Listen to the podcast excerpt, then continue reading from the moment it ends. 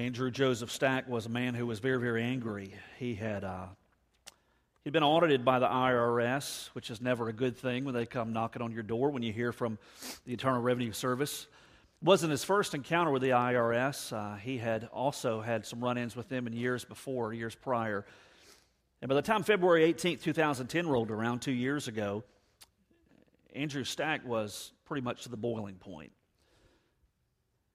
He made a drastic decision. He began to work on a manifesto, if you want to call it that. It was a pretty lengthy document that would just railed against a number of different things, the IRS being one of the, one of the, uh, the, the key members in the letter that he was most angry with. And he put together this manifesto just after midnight there on February 18th. He finished it up. And then he ultimately, a few hours later, around 845 or so, he chose to set his own house on fire. Now, his wife and his 12 year old stepdaughter were not in the home at the time, but that $230,000 house there near Austin, Texas, he set ablaze and absolutely destroyed it.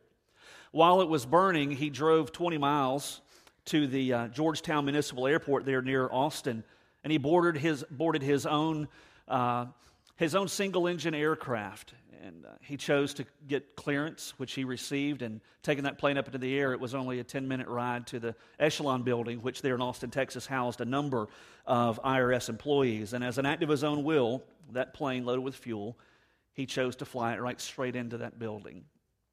He killed himself. He also killed one other employee, and 13 others would be injured and would have lengthy recoveries as a result of it. The fire engines that should have been there helping to put out that blaze were busy putting out the blaze of his own home. His wife and his stepdaughter obviously would survive because they were in the house, but you can only imagine what questions they must have had. This was a husband, this was a father. And it makes you wonder how on earth do you begin to put the pieces together after something like that? How do you begin to, to even find a starting point when something like that happens in your life? How do you even start to make sense of it? How do you begin to even look towards the next day, much less somewhere further, further down the road? Well, let, let's just pull that back a little bit closer to home. Let's think of our own scenarios. Maybe for you, it's a scenario that's a little bit different. It's not as dramatic as what I've just explained, but for you, it's something maybe that surrounds this economy that we find ourselves in now for four years there are numbers of people many many on these islands and in this city that have been impacted as a result of this economy and the downturn that it's experienced a number of you perhaps have taken on new vocations. Some of you have taken pay cuts. Some of you have had jobs and positions eliminated. Others of you, you brand, brand, uh, brand new moved into Savannah. You're new to this area. And it's not because of any kind of a, uh, of, a, uh, uh, of a moving closer to family. You came here looking for work. You've come here because the job you had ultimately vanished before your very eyes, and you heard there was a lead, there was something maybe here in this city that could be helpful for you. You know, this economy has put a lot of families on spin cycle, and it's been spinning now year after year after year after year. For others, it may be something different than the economy. It may be someone who's breaking your heart. It may be a spouse. It may be a divorce you've experienced. Maybe a child who is wayward. And no matter how hard you pray, no matter what you try to do, seems as though they keep making the same wrong decision. And your life is just, just seemingly crumbling in front of your very eyes. You don't really know what, what next step to take. Maybe it's uh, loneliness. Maybe it's discouragement. Maybe it's depression. Maybe it's some other uh uh, uh, uh, thing that you face in your life that is so difficult for you, and it has your world absolutely turned upside down. And your question is how do I make sense of all of this? How do I somehow find a way to put all of this together to make it fit? How can I find joy? How do I move from, from point A to point B through all of this mess in which I find myself in a way that I can still feel victorious? Well, that's a great question. The world has answers. now, the world will give you a list of answers. You know, probably one of the most, uh, uh, uh, most uh, seemingly effective answer the world gives is just try to mask your hurt, try to mask your pain, drink it away, uh, try to you know, do something, take, take, ingest something that'll help to mask it, to cover it, to kind of numb it, to soothe it. You know, some new relationship, some new pursuit. Just mask it. Just try to cover it. The only problem is, is that it doesn't cover it for very long, and many times that ends up adding more trouble to the top of the heap anyway. Sometimes the world will say, well, just need to get bitter. You'll get angry. You're owed something. Put a chip on your shoulder because you deserve better than this. And so people all over this country just get angry and they get bitter and they get mad and they get fed up. And then there are others that just flat throw in the towel and just quit. Just, you know, we're done. We're done. Life is too hard. And I don't know how to take the next step. I don't know how to get from where I am to a place where I used to be. Well, the world has its answers, but the good thing is, is that Scripture God has a better answer. In fact, I would be willing to say it's the only answer of how to move through the difficulties that come in life in a way that may not always make sense of them, but in a very real way gives us peace and gives us stability. And we see that demonstrated today in Acts chapter 28. And so turn there with me, if you will, to the last chapter of the book of Acts. We've been moving through this book for a long time now. If you're just brand new here to this church, you've just started visiting, uh, we're glad you're here. And if you want to catch up on this series, well, you can purchase it. It's uh, 66 CDs, at a cost of $291. just, kidding. The, but this is the 65th sermon, this me, 65th message out of this series. We've been in Acts for a long time. We're going to finish it up, God willing, next week. But it's been a great ride, man. I have learned so much through this series. Uh, the book of Acts is an interesting book. It's a little bit different than a lot of books of Scripture. It's really similar to an Old Testament book in that Acts doesn't necessarily teach a lot of doctrine. Now, everything in it is true. We bank on it because it's God's Word. But it doesn't teach didactically, it doesn't teach doctrine, doesn't teach theology. It, it reads more like a journal entry 28 chapters of journal entries. It reads like a historical book because that's what it is. It's chronicling the beginning, the early days of the early church in the first century. Now, everything in it we can trust in, everything in it is true. But what we find here in the book of Acts is not so much a teaching of, of, of, truth as it is a modeling of truth. And what I want us to see this morning is going to be an example, a principle that comes out of the life of really the key player in the whole book of Acts, a man by the name of Paul. And so eh, let me just give you a little bit of the backstory for Paul. Many of you are familiar with this, others may not be. Paul, really early, um, a number of chapters earlier, about chapter 22, begins to get in the hottest of hot water. I mean, he's been in hot water before. But Paul, in chapter 22, he finally reaches you know, kind of the boiling point. And he finally just makes angry the ones who go after him with every bit of vengeance that they have. And those are the religious Jews of his day. Well, in chapter 22, ultimately what happens is, is there are some charges that are brought against Paul.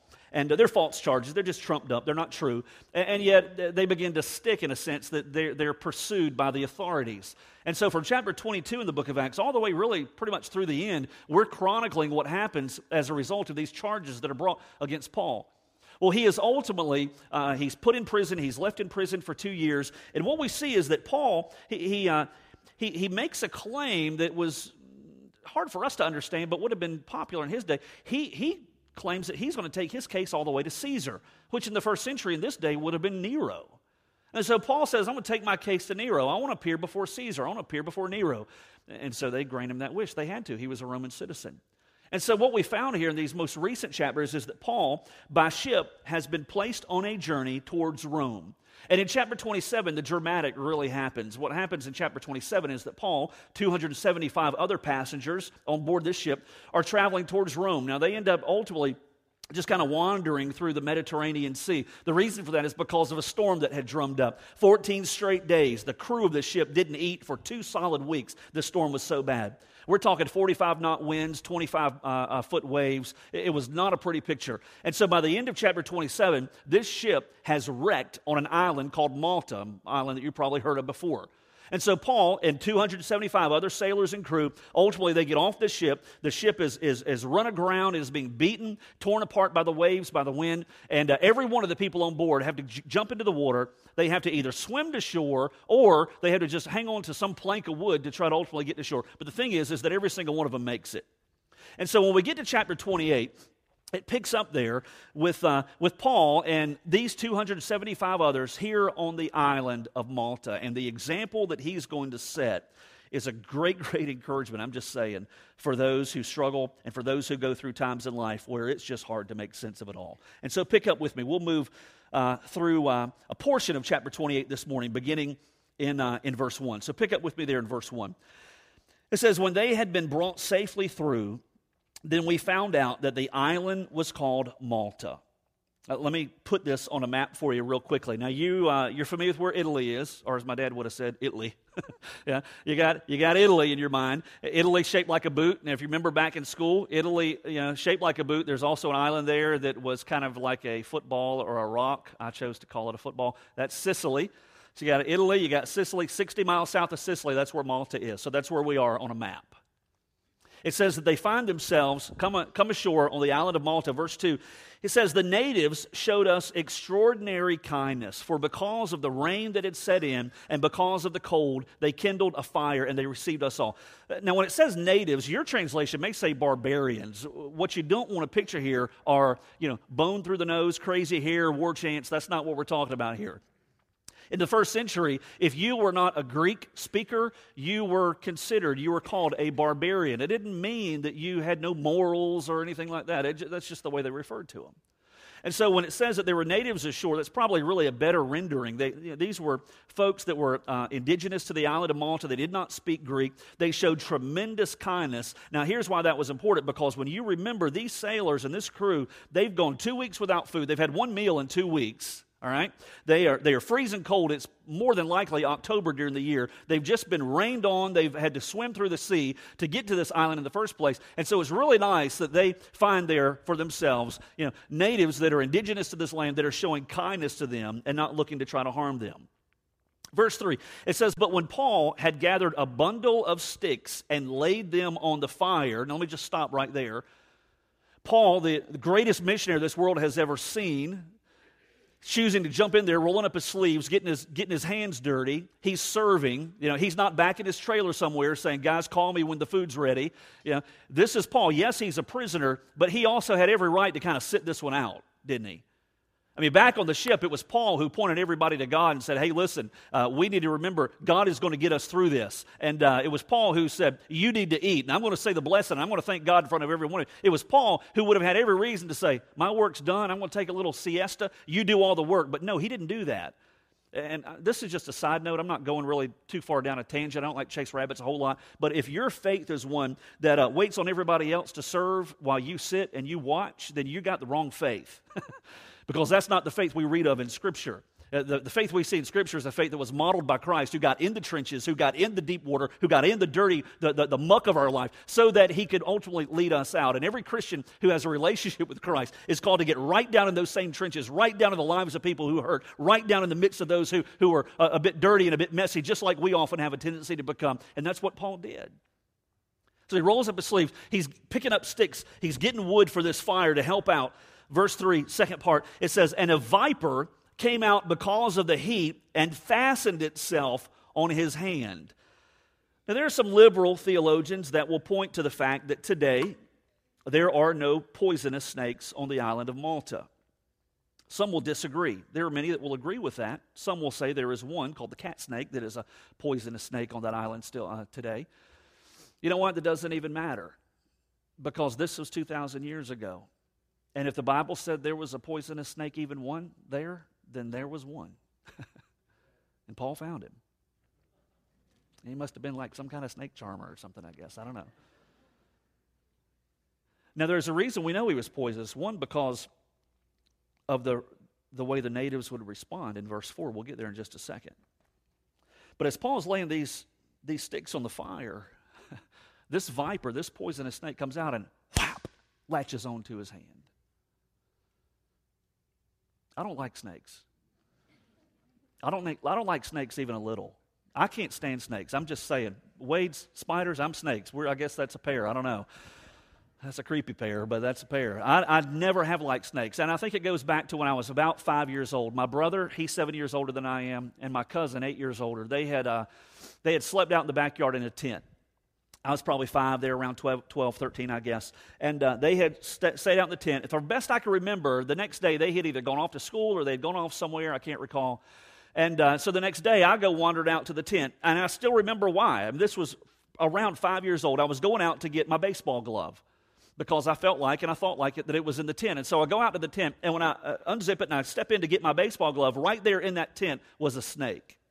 And I still remember the look of it partly green, partly white, and I was mostly every bit gone.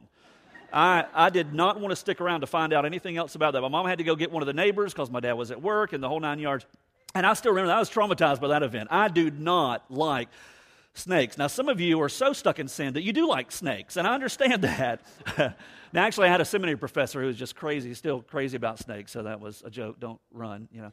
But I don't, I don't like them. I can't stand them. So, if this would have been me, I can tell you I would have responded with my own little unique dance.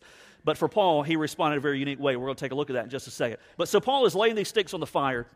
And, uh, and as he does it, the heat brings out this particular poisonous snake, latches onto his hand, and uh, verse, uh, look at what it says, verse 4. It says, When the natives saw the creature hanging from his hand, they began saying to one another, Undoubtedly, this man is a murderer. Now remember, Paul was a prisoner at this point. He wasn't a murderer, he was a prisoner, uh, uh unjustly so. But there were other prisoners that were on that island. So they say, Undoubtedly, this guy's a murderer, and though he has been saved from the sea, justice has not allowed him to live. See, that was a very superstitious response. There was a false mythological god named Nemesis, from which we get that word in our English language. And the belief was is that if you were had done something unjust, then Nemesis was going to get you. And what they begin to assume here is that, well, the sea didn't get him, but this snake did. And so what they did was, verse 5, or, or rather, uh, it tells us that, that in verse 6 that they were expecting that he was going to swell up or die as a result of this. Now, that, that, that's a great way to pass the time, isn't it? you know, if I get snake bit up here on this platform somehow, if it comes crawling out because of the heat of these lights and it latches onto my hand, don't, don't just watch me to see if I blow up like a bullfrog and just keel over. Just call somebody, okay? I mean, get somebody to help me out. That's I just, I don't understand this exactly. So, verse 4, the snake latches onto him. Look at verse 5. This is an interesting verse. We're going to come back to it. However, he shook the creature off into the fire and suffered no harm. Verse 6 But they were expecting that he was about to swell up or suddenly fall down dead. But after they had waited a long time and they had and had seen nothing unusual happen to him, they changed their minds and they began to say that he was a god.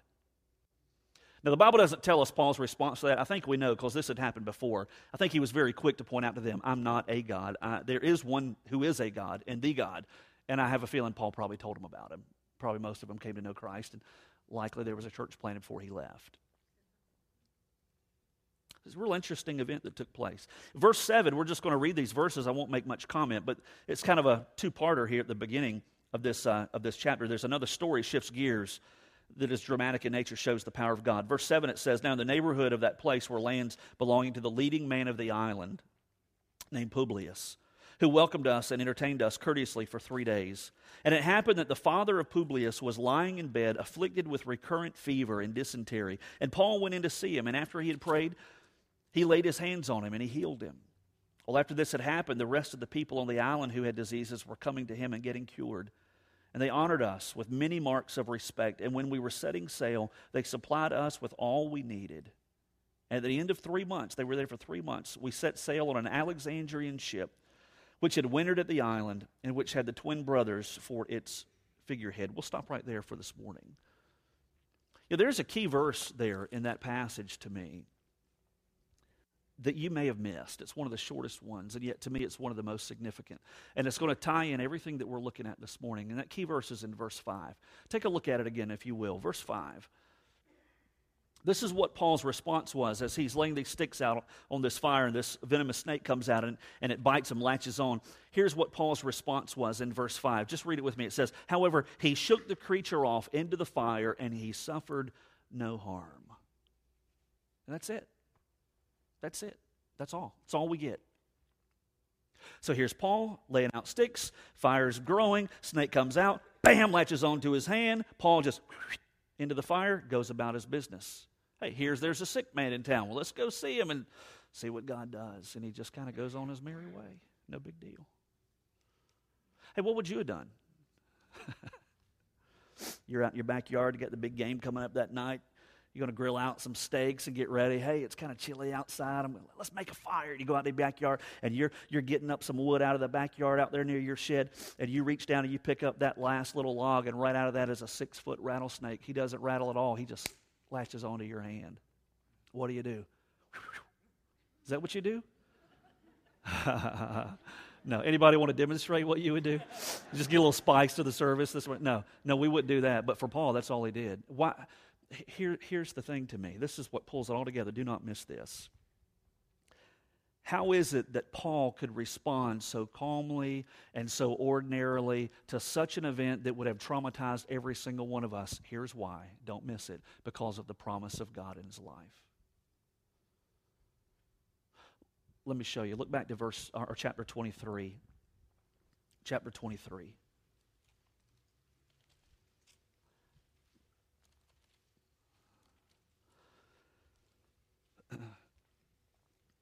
This is really in the early days of what was going on here that led to Paul going to Rome in the first place. Chapter 23, look down at verse 11. You see, early on, God had given Paul a promise. Look at what that promise was in verse 11. It says, But on the night immediately following, the Lord stood at his side, that's Paul, and he said, Take courage, for as you have solemnly witnessed to my cause at Jerusalem, so you must witness at Rome also. You see, God had promised to Paul, I'm going to get you to Rome. Paul had learned that when God said something, he believed it. Look at chapter 27. Chapter 27. This is in the midst of the shipwreck that I just described. Chapter 27, look down to verse 23. Paul is speaking, and he says to these sailors and to this, this uh, to these prisoners on, the, on board this ship, he says, For this very night, an angel of the God to whom I belong and whom I serve stood before me, saying, Do not be afraid, Paul. You must stand before Caesar.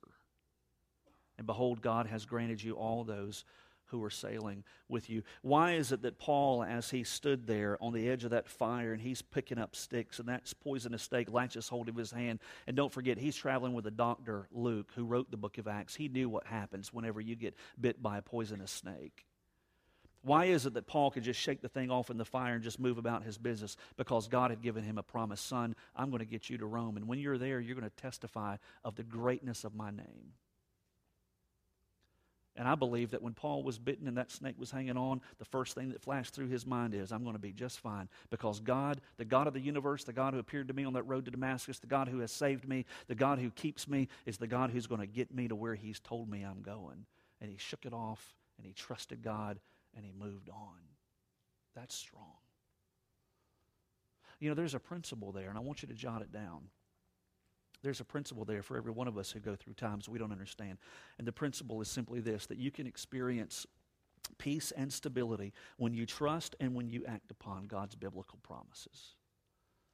You in your life, right where you sit, regardless of your economy, regardless of your family situation, regardless of the hurt that you face, regardless of what you've experienced, right where you sit, this morning and tomorrow and the next day, every day. You can have peace, you can have stability in your life if you are willing to not just believe in, but act upon the promises that God has given you in His Word. Now, there's a reason whenever I put together that simple principle that I put God's biblical promises, and the reason is this: is because we have a real tendency, don't we, to kind of dream up things and to uh, fathom things or, or, or fashion things in our own mind and then accredit them to God. You know, I believe God is going to give me this. I believe I've claimed that property. God's going to give me that house. God, you know, God never said in his, in his, in his word that that house was going to be ours, but somehow we've kind of fashioned our mind. I believe it. Why? Because, because God showed me. God told me. No, not necessarily defining his word. you might have had Mexican the night before, and that might have a little something to contribute to it, but God hadn't shown you in His Word. See, there's a reason that when we start clinging to promises, we have to be careful that they're not our own promises, that they're God's promises for us. And when we find those promises written in His Word, listen to me. If He's promised them, they are going to come to pass. They are true. We can bank on them, lest He be a liar. And if He's a liar, He's no Savior. And if we have no Savior, we are lost and undone. And so, whenever we start going through times of difficulty in our lives and the rug gets ripped out from under us and we don't know which direction to go, the first place we as Christians need to go is to the promises of God. And if you don't have a relationship with Christ, His promises are null and void for you. They don't apply because you're not His. The first place for you to go, if, you don't, if you're not a believer, is to you go run into Christ and let His promises then begin to take root in your life. And that's what Paul did. Changed his whole life. Doesn't matter what it was shipwreck, snake bite, people hate you, run you out of town. We're going to get your neck. No, sorry, God said, I'm getting to Rome. Meet me there. that was his perspective. And by the way, he made it because God's no liar. You know what it says in the book of Numbers? Listen to this. Numbers chapter 23, verse 19. Listen to this description of God. Boy, this is awesome. God is not a man that he should lie, nor a son of man that he should repent. Has he said and it will not do, and, and he will not do it? Or has he spoken and will he not make it good? Man, I love that. God is not like us. Phineas was a two year old boy whenever his grandfather deeded to him a piece of land, a piece of property. Well, for a little two year old, like Phineas, when you're deeded a piece of property, it means nothing. But when you get to be four and your grandfather and your father and your family starting to tell you, hey, you have property that is yours and yours alone. And this property has a name, it's called Ivy Island. Well, little Phineas, early on in his life, began to get real excited. I've got a four year old, and he gets excited about a lot of things. Little Phineas, I could only imagine as he grew older, five, six, seven, his little mind began to conjure up all the things that he would do when he would one day take over this that had been granted and given to him, Ivy Island.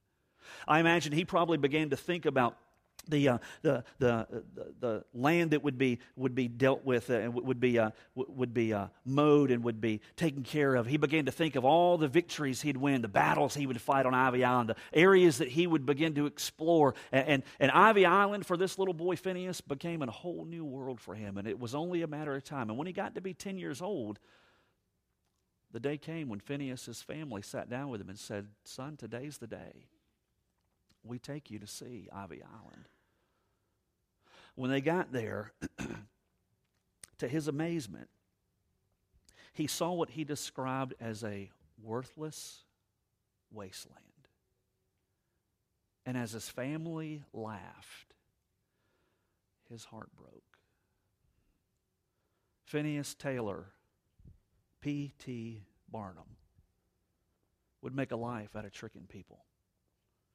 He would make a name jerking the rug out of those who had placed their trust in him. You know what? God will never do that to you.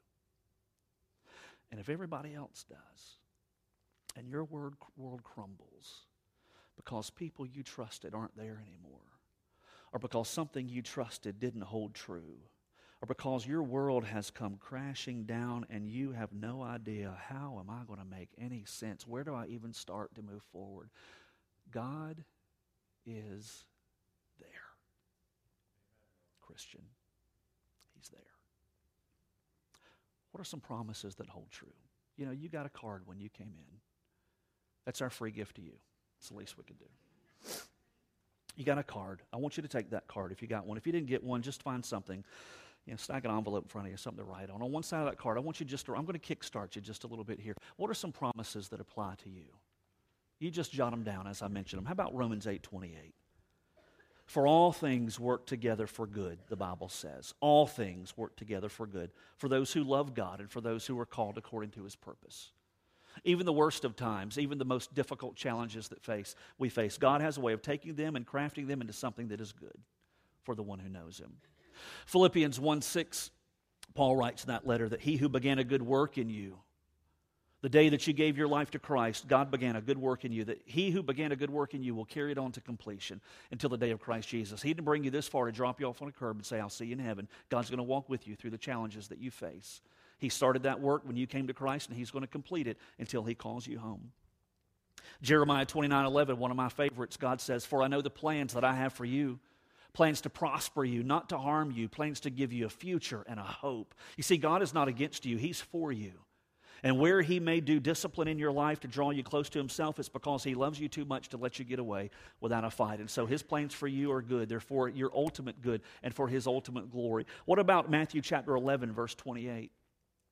It's one of the greatest invitations in all of Scripture. It's one of those two handed invitations as God raises up both hands and He waves for you to come. He says, Come to me, all who are weary, all who are heavy burdened. And then He promises, And I will give you rest.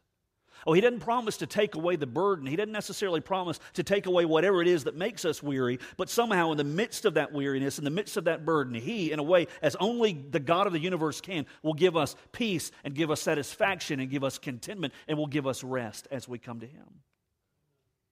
John chapter 10, verse 10, there's another promise there that the thief comes only to steal and kill and destroy. That is a promise. Don't lose sight of that. But he also counters it Jesus says, But I've come that they might have life, they might have it more abundantly. And don't forget John 3:16, for God so loved the world that he gave his only son, even for you, that whosoever, even you, should believe in him would not, have, would not perish, but have everlasting, eternal life. That's just a small glimpse of the promises that God has given to you. On the other side of that card, in just a moment, I'm going to have you do something else. But I want to encourage you this morning as we close that no matter what your struggle is, no matter where you hurt, no matter what event has caused you to think, how on earth do I make it through this? God is good. God is for you, not against you, believer. And his promises, I promise, will always hold true. Let's pray. Lord, we thank you for your word. Thank you that you get in the trenches where we are. And Lord, that you don't slap us on the wrist when we're there. Lord, you take us by the hand and lead us out if we're willing to follow. And so, Lord, we thank you that you do all things well. The key for us is to know Jesus. And I pray today for those who don't know Christ that they wouldn't linger another moment before they turn from their sin and invite Jesus to come in and to take over. God, I pray for those who are Christians already who are having such a difficult time right now, whatever the case may be, maybe related to family or finances or some personal struggle in their lives. And God, I pray for them that you would give them that assurance that you are in control, God, that you are good.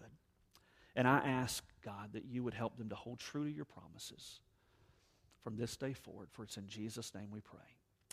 Amen. I'm going to ask Nathan to play quietly here in just a moment. And as he plays, I want to give you a minute to take that card and to flip it over.